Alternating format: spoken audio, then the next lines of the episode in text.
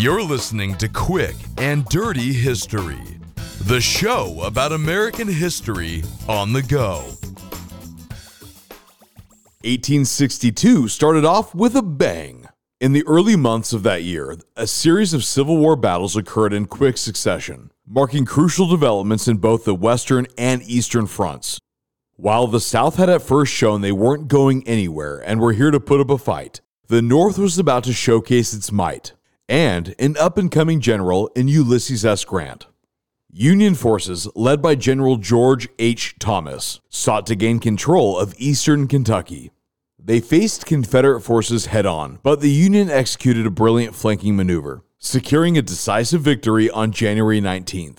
The Union's victory at Mill Springs allowed them to consolidate control over strategic points along the Cumberland River. The blow to the south was an important one for boosting morale for Northern forces and set the stage for further advances in the Western theater. Meanwhile, in the West, General Ulysses S. Grant, who's going to become a pretty big deal, was orchestrating a strategic campaign to capture key Confederate strongholds. General Grant initiated a coordinated campaign to capture Confederate strongholds along the Tennessee and Cumberland rivers. And Fort Henry along the Tennessee River was the first target. Grant, along with Officer Andrew H. Foote's naval forces, laid siege to the fort. Facing an overwhelming force, Confederate forces decided to escape with their lives and surrendered Fort Henry, opening up the Tennessee River for Union penetration into the Confederate territory. As Grant's successes unfolded in the West, an amphibious assault was underway in the East. The goal was to establish naval control and gain a foothold in North Carolina. Capturing Roanoke Island and controlling key waterways would apply pressure on Confederate positions in North Carolina. The success of the operation hinged upon the ability for ground forces and the U.S. Navy to coordinate. It was an early example of what they could accomplish from attacking multiple points. The Navy's involvement was multifaceted, encompassing the transportation of troops, naval bombardment, and the establishing of a naval blockade. As the ground battle ensued, naval artillery provided crucial support. Union gunboats, including the USS Delaware, the USS Stars and Stripes, and others, bombarded Confederate positions from the water. This naval bombardment not only weakened Confederate defenses, but also disrupted communication and coordination amongst Confederate forces. That's what America does. We come at you from all directions, baby.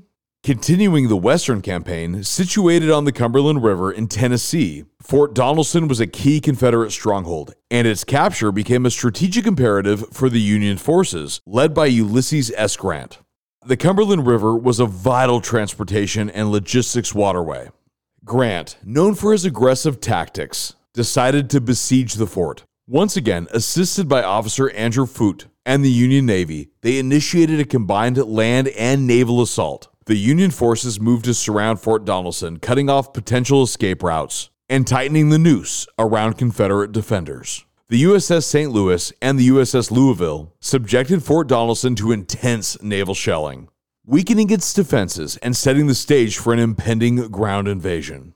The weather during the siege was harsh, with freezing temperatures and snowstorms affecting both sides. The Confederate defenders, low on supplies and facing increasing pressure, found themselves in a precarious situation.